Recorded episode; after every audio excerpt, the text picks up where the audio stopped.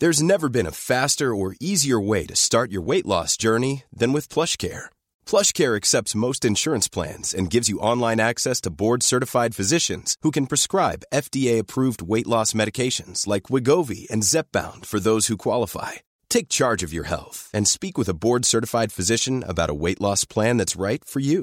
Get started today at plushcare.com slash weight loss. That's plushcare.com slash weight loss. plushcare.com slash weight loss. Hey, it's Ryan Reynolds, and I'm here with Keith, co-star of my upcoming film, If, only in theaters May 17th. Do you want to tell people the big news? All right, I'll do it. Sign up now and you'll get unlimited for $15 a month in six months of Paramount Plus Essential Plan on us. Mintmobile.com slash switch. Upfront payment of $45 equivalent to $15 per month. Unlimited over 40 gigabytes per month. Face lower speeds. Videos at 480p. Active Mint customers by 531.24 get six months of Paramount Plus Essential Plan. Auto renews after six months. Offer ends May 31st, 2024. Separate Paramount Plus registration required. Terms and conditions apply if rated PG. Hey, Dave. Yeah, Randy. Since we founded Bombus, we've always said our socks, underwear, and T-shirts are super soft. Any new ideas? Maybe sublimely soft. Or disgustingly cozy? Wait, what? I got it. Bombas. Absurdly comfortable essentials for yourself And for those facing homelessness. because one purchased equals one donated. Wow, did we just write an ad? Yes. Bombas. Big comfort for everyone. Go to bombas.com slash ACAST and use code ACAST for 20% off your first purchase. Vous écoutez Build Yourself, le podcast qui vous aide dans votre développement personnel. Si vous cherchez à devenir une meilleure version de vous-même et à prendre le contrôle de votre vie, vous êtes au bon endroit. Ici, on parle de la vie de tous les jours, d'entrepreneuriat, loi de l'attraction et bien d'autres choses. Je suis votre hôte, Safia du blog My Trendy Lifestyle. Bienvenue dans cet épisode. Bonjour tout le monde et bienvenue dans l'épisode de cette semaine. J'espère que vous allez bien. Bon, vous connaissez la chanson, comme d'habitude, on va commencer par la lecture d'un avis, et aujourd'hui c'est celui de Cynthia de 1001 Projets. Alors Cynthia nous dit Je connaissais le blog de Safia que je suivais quand j'étais moi-même blogueuse il y a deux ans. De retour sur la blogosphère, je suis ravie de la retrouver également en podcast. Ses conseils me sont toujours aussi utiles et je sais que je peux moi aussi réaliser mes rêves si je les suis. Merci Safia pour ta générosité. Merci à toi, Cynthia, d'avoir pris le temps de me laisser un avis et aussi pour ta fidélité. Je suis vraiment ravie de savoir que tu es là depuis euh, quasi le début. Ça fait vraiment plaisir. Et j'en profite également pour euh, vous remercier toutes dans la globalité parce que je reçois de plus en plus de messages sur Instagram, euh, de mails. Vous partagez souvent mes podcasts en story et vous n'avez pas idée à quel point ça représente beaucoup pour moi. Donc je vous remercie, je suis contente de vous motiver au quotidien, de vous donner un petit coup de boost et j'espère continuer encore très longtemps. Bon, entrons dans le vif du sujet du jour. Donc on va parler de référencement en tant que euh, blogueuse ou propriétaire de site internet en général. Vous avez déjà, je suis sûre, entendu le terme référencement ou SEO en anglais. Peut-être que c'est quelque chose qui vous intimide un peu, peut-être que c'est un terme sur lequel vous avez déjà euh, fait des recherches et peut-être que votre site est déjà SEO friendly, comme disent les Américains. Il y a des choses euh, très simples que tout le monde peut faire, mais apprendre le référencement peut paraître un peu compliqué pour les personnes qui n'y connaissent absolument rien et surtout rester euh, au courant des pratiques de Google qui changent régulièrement peut paraître un peu décourageant. Parce que se tenir euh, au courant de l'actualité, alors qu'on a déjà beaucoup à faire pour son site, euh, pour son contenu, pour son travail, si on n'est pas blogueuse à temps plein, ben, on peut se dire que c'est une charge de travail supplémentaire euh, dont on peut se passer. C'est c'est ce qu'on a tendance à se dire. Donc mon but avec cet épisode, c'est de vous parler de l'importance du référencement et des choses que vous pouvez faire dès aujourd'hui pour améliorer le référencement de votre site très simplement et très rapidement. Donc n'hésitez pas à prendre des notes sur les actions utiles que vous pouvez mettre en place euh, dès aujourd'hui sans pour autant être euh, une spécialiste. Je dois avouer que j'ai fait partie des personnes qui ont mis le référencement de côté parce que ça avait l'air un peu compliqué et que j'avais la flemme concrètement d'y accorder du temps. Mais heureusement, à un moment donné, je me suis dit, ok Safia, tu vas essayer de comprendre ce que c'est et tu vas aider ton site à se développer parce que avoir un trafic qui vient des réseaux sociaux, c'est très bien. Mais alors, euh, enfin, on est beaucoup à avoir beaucoup de trafic qui vient de Pinterest. Mais si Pinterest euh, part demain, si Pinterest est supprimé demain, ben, on perd une grande partie de, de notre trafic. Donc je pense qu'il est vraiment important de diversifier les sources de son trafic et une des sources de trafic les plus fiables, c'est le référencement. Le trafic qui vient de Google en général, il est assez régulier et il permet d'être développé assez facilement quand on a les bonnes pratiques. Donc aujourd'hui, on décompose le référencement pour vous aider à mettre en place une stratégie qui va générer d'excellents résultats sur les moteurs de recherche. Pour vous donner une définition, le SEO, donc Search Engine Optimization, l'optimisation des moteurs de recherche, donc, c'est le processus qui affecte la visibilité d'un site ou d'une page web dans les résultats non payés d'un moteur de recherche, souvent appelé donc résultats naturels ou résultats organiques. En tant que blogueuse et propriétaire d'un site, l'optimisation des moteurs de recherche euh, ne peut vraiment pas être ignorée. Peu importe le nombre de personnes que vous atteignez, que ce soit sur Facebook, Pinterest ou Instagram, il y a encore une grande partie de personnes qui seraient intéressées par vos informations utiles, mais qui ont plutôt tendance à faire leurs recherches via Google. Quand on y pense, le premier réflexe qu'on a quand on cherche quelque chose, c'est d'aller sur Google. Les gens demandent à Google absolument tout ce qui leur passe par la tête et c'est un peu un site de confiance pour des millions de gens parce qu'ils savent que s'ils vont euh, faire une recherche sur Google, eh bien ils obtiendront des centaines, des milliers, des millions de résultats. Donc le référencement consiste à maximiser le nombre de visites sur un site en veillant à ce que ce site figure en haut de la liste des résultats qui sont renvoyés par le moteur de recherche. Si quelqu'un demande à Google comment trouver des idées de photos Instagram, il pourrait tomber sur mon article s'il est bien référencé. Et si je me concentrais uniquement sur mes réseaux sociaux et pas sur Google également, bah, je passerais à côté de nombreux visiteurs et ce serait franchement dommage. J'espère que vous avez compris que le référencement est vraiment important pour votre site et donc il faut commencer à l'améliorer sur votre site dès maintenant. avant d'entrer dans une plus grande description, j'aimerais vous mentionner deux outils que vous devez pour moi absolument utiliser pour votre site. Peut-être que vous les avez déjà, si vous ne les avez pas encore, eh bien foncez. Le premier, c'est Google Analytics, qui est bien évidemment une nécessité absolue pour tout propriétaire de site internet, parce qu'en plus de vous faire un rapport sur votre nombre de visites, il y a des informations, mais tellement utile sur votre audience, sur ce qui fonctionne sur votre site, etc. Vous pouvez voir combien de personnes sont euh, sur votre site en temps réel. Euh, vous pouvez voir quelle page fonctionne le mieux, ce que vos visiteurs font exactement sur votre site, sur quelle page ils vont, comment ils trouvent votre site, etc. Donc si vous l'avez déjà, c'est très bien, mais si vous ne l'avez pas, installez-le immédiatement sur votre site internet. C'est franchement pas compliqué, il y a énormément de tutoriels euh, sur Google, justement. Mais si vous êtes sur wordpress.org, que vous avez votre site qui est auto-hébergé, il suffit de télécharger l'extension. Après vous êtes créé un compte sur Google Analytics, bien sûr. Vous aurez juste à entrer un petit numéro de suivi et puis voilà. Le deuxième outil qui est vraiment indispensable et que vous devez, oui c'est un ordre, vous devez l'utiliser, c'est Google Search Console. C'est vraiment euh, quelque chose d'indispensable pour améliorer votre référencement et donc votre trafic organique. Il vous suffira de vous connecter avec votre adresse Gmail, d'indiquer que vous êtes bien la propriétaire de votre site internet grâce à une petite manipulation qui n'a vraiment rien de compliqué. Et puis ensuite, vous pourrez euh, télécharger votre fichier robot.txt et le sitemap de votre site web. Je vous mettrai dans les notes de l'épisode un lien vers un tutoriel qui vous aidera pas à pas à faire ce que je viens de, vous dire. Donc le fichier Robotext et le sitemap de votre site, c'est quelque chose qui va vous aider à être bien référencé sur Google. On me demande souvent comment je fais pour avoir plusieurs catégories quand on tape mon nom de blog sur Google. Je n'ai rien fait de spécial. J'ai juste mis mon site sur euh, la Search Console, j'ai uploadé les fichiers, ce qui permet à Google de connaître un peu la carte de mon site internet, quelle page euh, sert à quoi, quelle page est plus visitée, et du coup, ce qui lui permet ensuite de mettre ça en avant sur Google quand on me recherche. En dehors de ça, il y a également le chargement de votre site internet qui est très important pour votre référencement. dans le, le monde d'aujourd'hui, on est très très impatient. Les gens n'attendront vraiment pas qu'une page charge sur votre site internet. Ils partiront.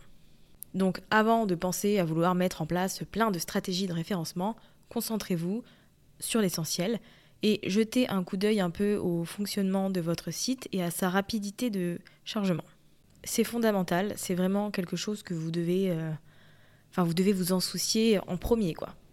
Alors ce que vous pouvez faire, c'est aller sur l'adresse euh, Google Page Speed Insight. Donc je vous mettrai l'adresse dans les notes de l'épisode, vous inquiétez pas, comme ça ce sera plus simple pour vous. Et en fait c'est un site où vous allez entrer votre URL et ce site va tester la vitesse de votre site et vous donnera des suggestions pour accélérer son chargement.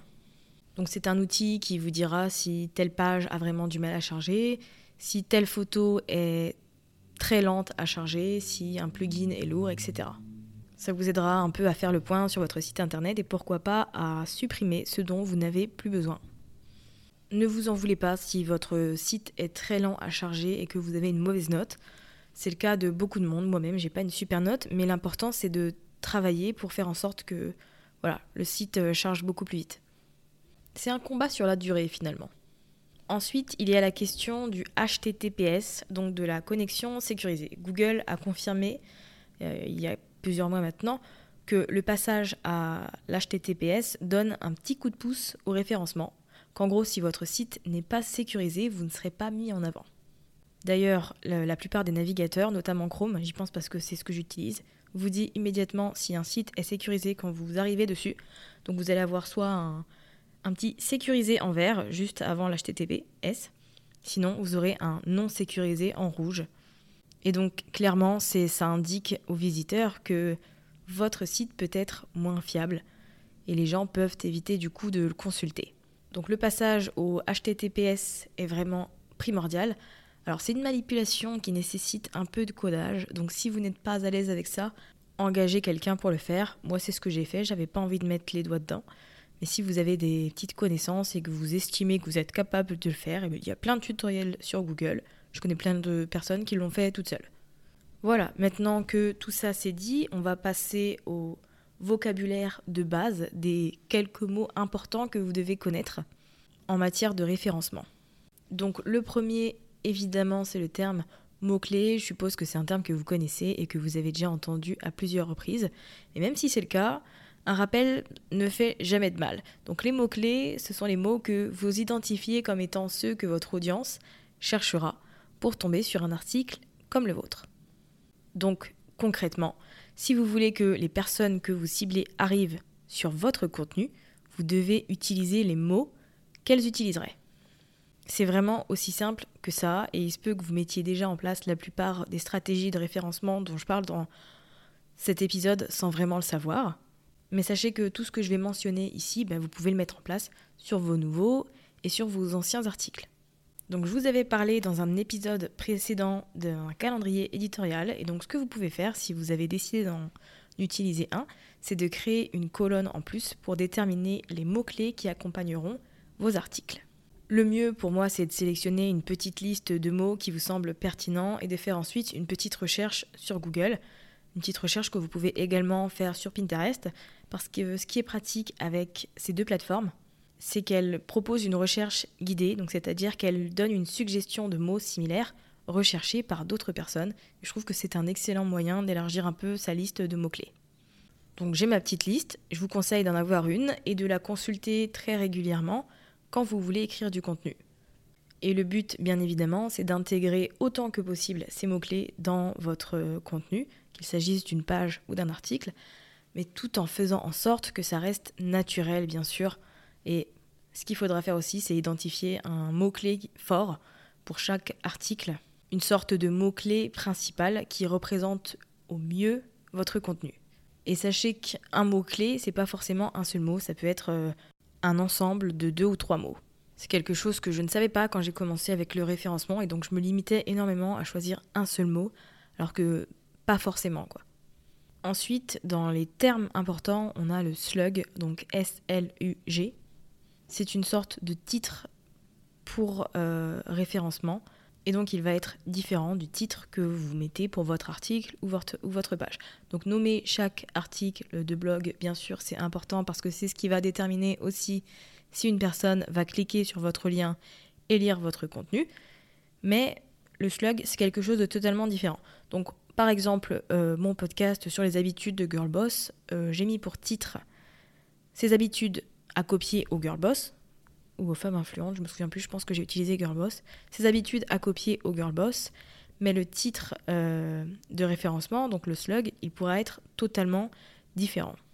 Si le mot-clé que j'ai choisi pour cet article, c'est femmes influentes, parce que c'est un article qui traite des femmes puissantes et inspirantes qui ont réussi dans leur carrière, eh bien mon slug, il pourra contenir les mots femmes influentes plutôt que euh, ses habitudes à copier au girl boss.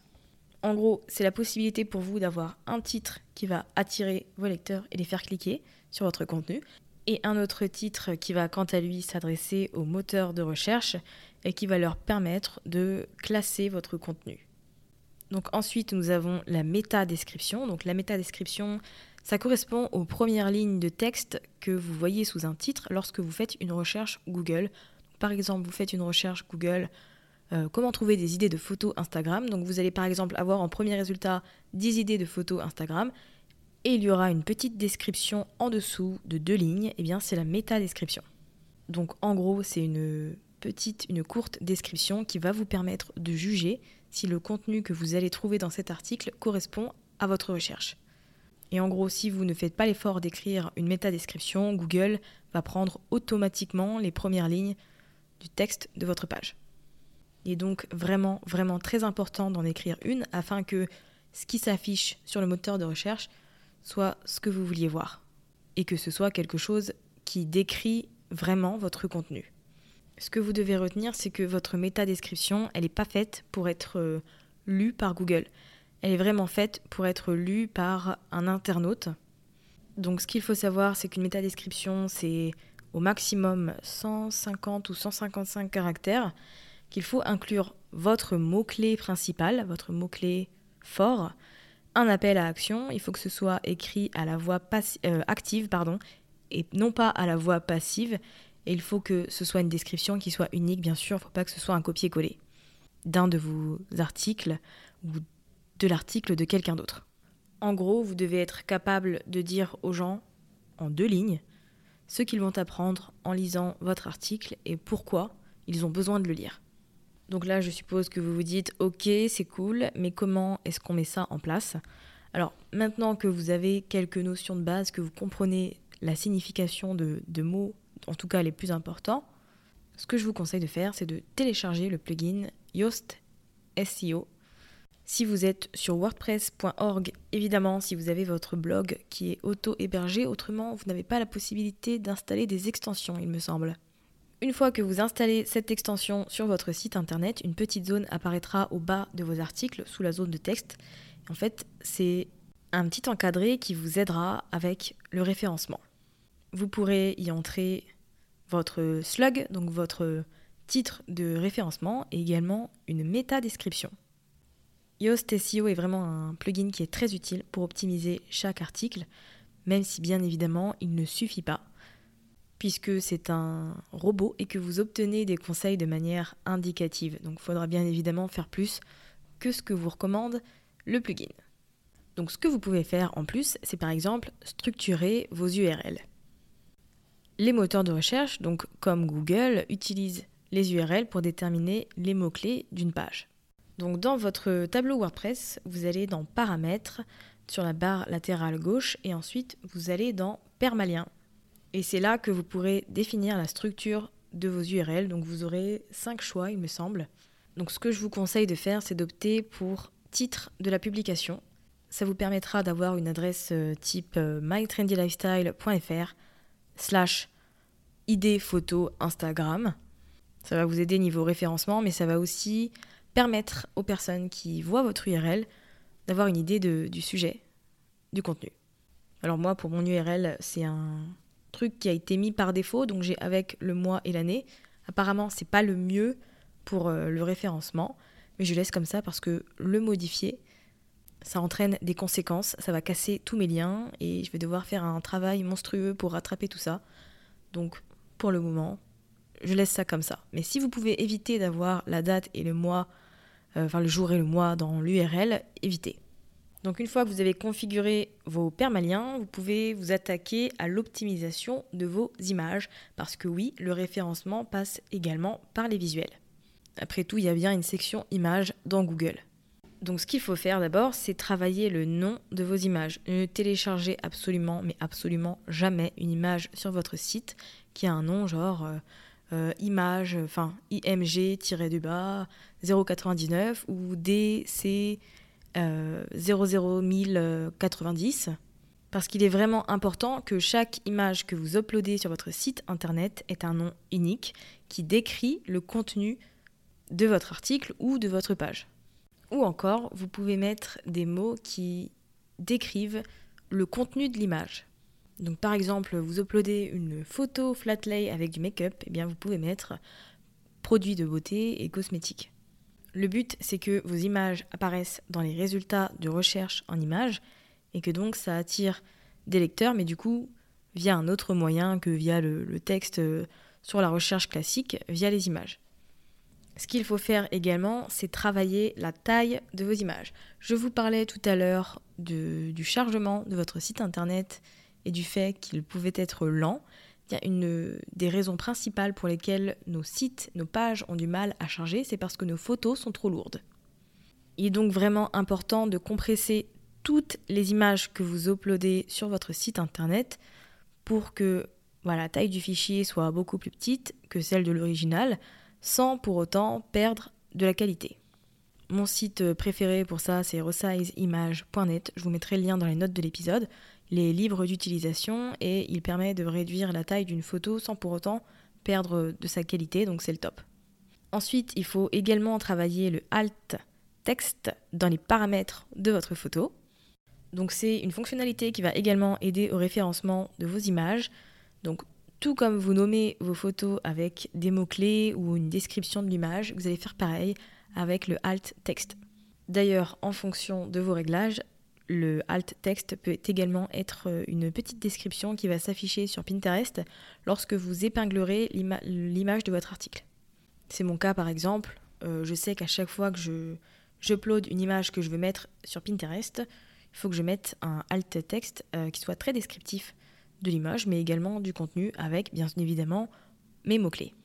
Ce qui peut également aider au référencement de votre site internet, ce sont les liens sortants. Donc c'est le fait de mettre des liens vers d'autres ressources sur le net. Il ne faut pas hésiter à être généreuse avec ça parce que parce qu'après tout, Google veut fournir à ses utilisateurs les résultats les plus pertinents, les plus fiables et les plus riches. Donc le fait d'avoir un contenu utile et informatif et en plus dans ce contenu des liens vers d'autres ressources qui sont d'une qualité euh, identique si ce n'est supérieure, ça va aider votre page à être bien classée. Mais soyez bien évidemment très pointilleuse avec les liens que vous utilisez, ne mettez pas des liens vers tout et n'importe quoi. Il faut que ce soit des liens utiles. Pensez également à mettre des liens vers vos propres articles qui pourraient être complémentaires avec celui que vous postez. Ça vous permettra de garder le visiteur plus longtemps sur votre site, puisqu'une fois qu'il aura lu l'article pour lequel il est venu, il pourra se diriger vers un autre si c'est complémentaire à sa recherche. Ce que je vous conseille également de faire, c'est de faire en sorte que le lien que vous entrez, donc que ce soit vers un de vos articles ou vers un autre site internet, s'ouvre dans un nouvel onglet. C'est une petite stratégie qui vous aide à, à faire rester le visiteur plus longtemps. Après tout, le but, c'est d'avoir un taux de rebond qui soit assez faible. Donc plus votre visiteur reste sur votre site internet, mieux c'est pour vous. Et du coup, puisqu'on parle de liens sortants, il y a bien évidemment les liens entrants. Le fait que d'autres personnes mettent des liens vers votre site internet, c'est un bel avantage. Ça va permettre à Google de comprendre que votre site est un site de confiance et qu'il est recommandé par d'autres.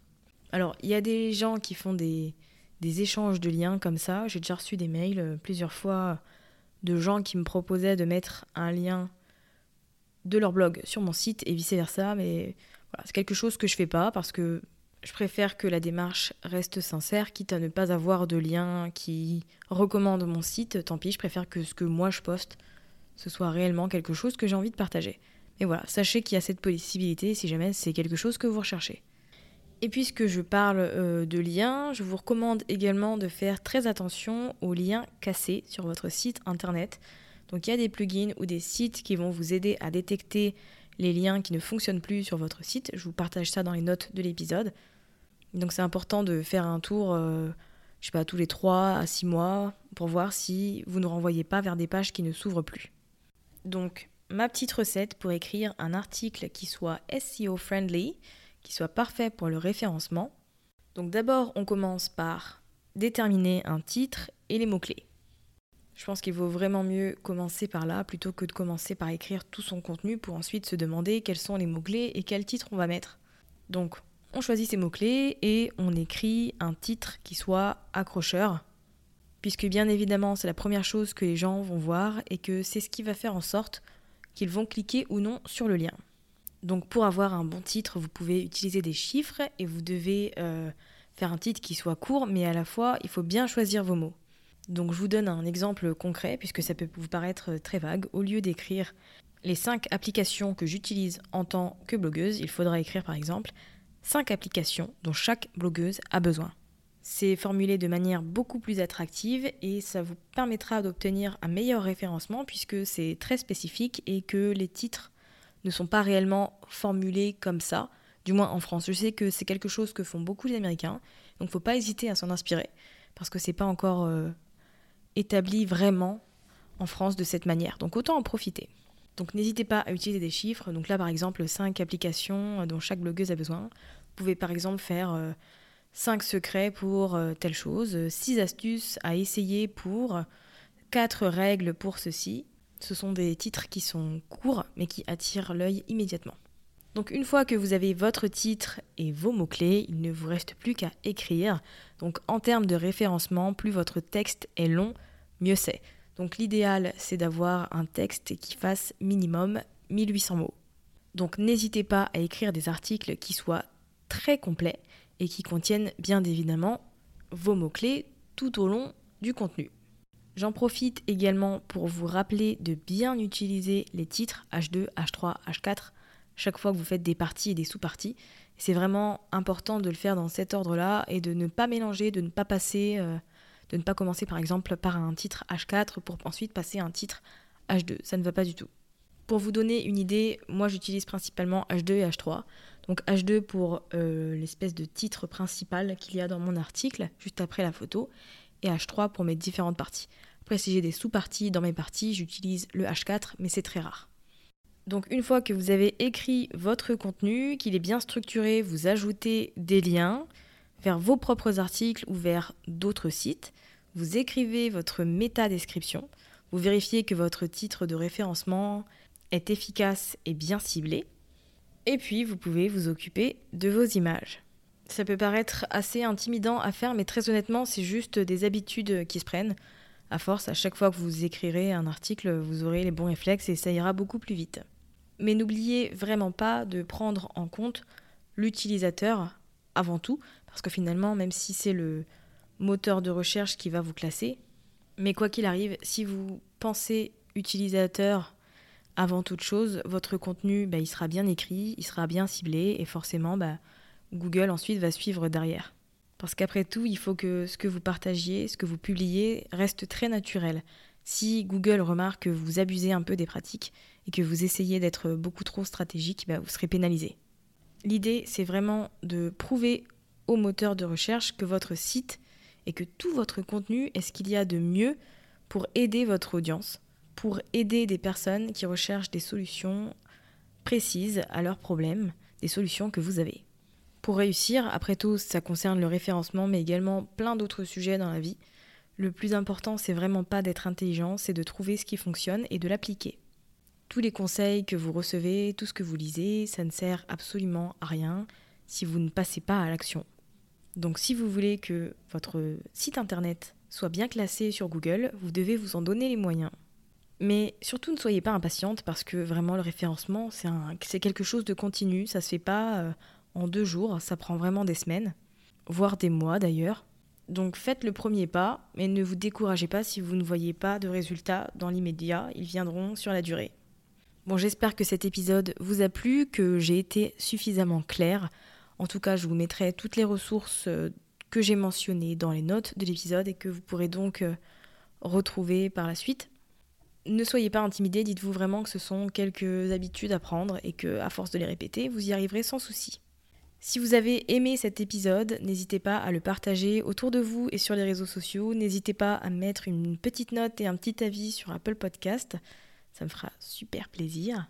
Je vous dis à mercredi prochain et en attendant, excusez-moi, je vous souhaite une belle fin de semaine et je vous dis à très vite.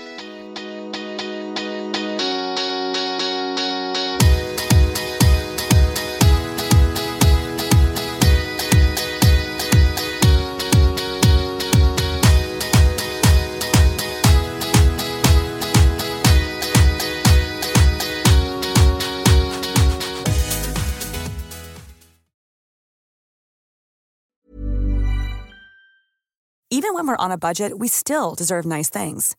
Quince is a place to scoop up stunning high-end goods for 50 to 80% less than similar brands.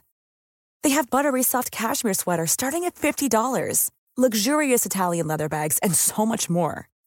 Plus, Quince only works with factories that use safe, ethical, and responsible manufacturing.